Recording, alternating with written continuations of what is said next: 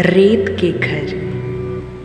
बाल्यावस्था में बच्चे रेत के तरह तरह के घरौंदे बनाकर खेलते हैं। इन घरौंदों में गुड़िया गुड्डे गैस, चूल्हा, बर्तन आदि ऐसे रखे होते हैं, मानो सब कुछ वास्तविक हो।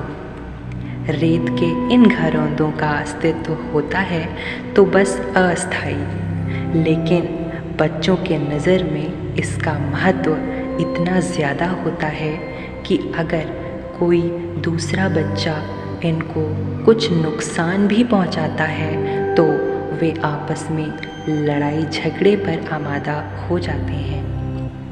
खेल चल रहा है, बच्चों को आनंद आ रहा है कि एकाएक माँ की आवाज़ आती है, आओ खाना खा लो, भूख लगी होगी। बच्चे आपस में चर्चा करते हैं और खेल समाप्त घोषित कर दिया जाता है।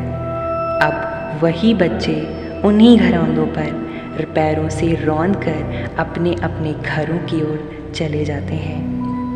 हमारा जीवन भी संभवतः कुछ ऐसा ही है कि जब तक जीवन चल रहा है, खेल भी चल रहा है वाद विवाद संवाद भी चल रहा है गैवी आवाज़ आई नहीं कि इंसान सब कुछ वैसे का वैसे ही छोड़कर चला जाता है।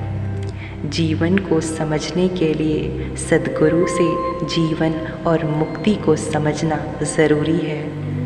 अन्यथा सब कुछ हाथ से फिसल जाता है।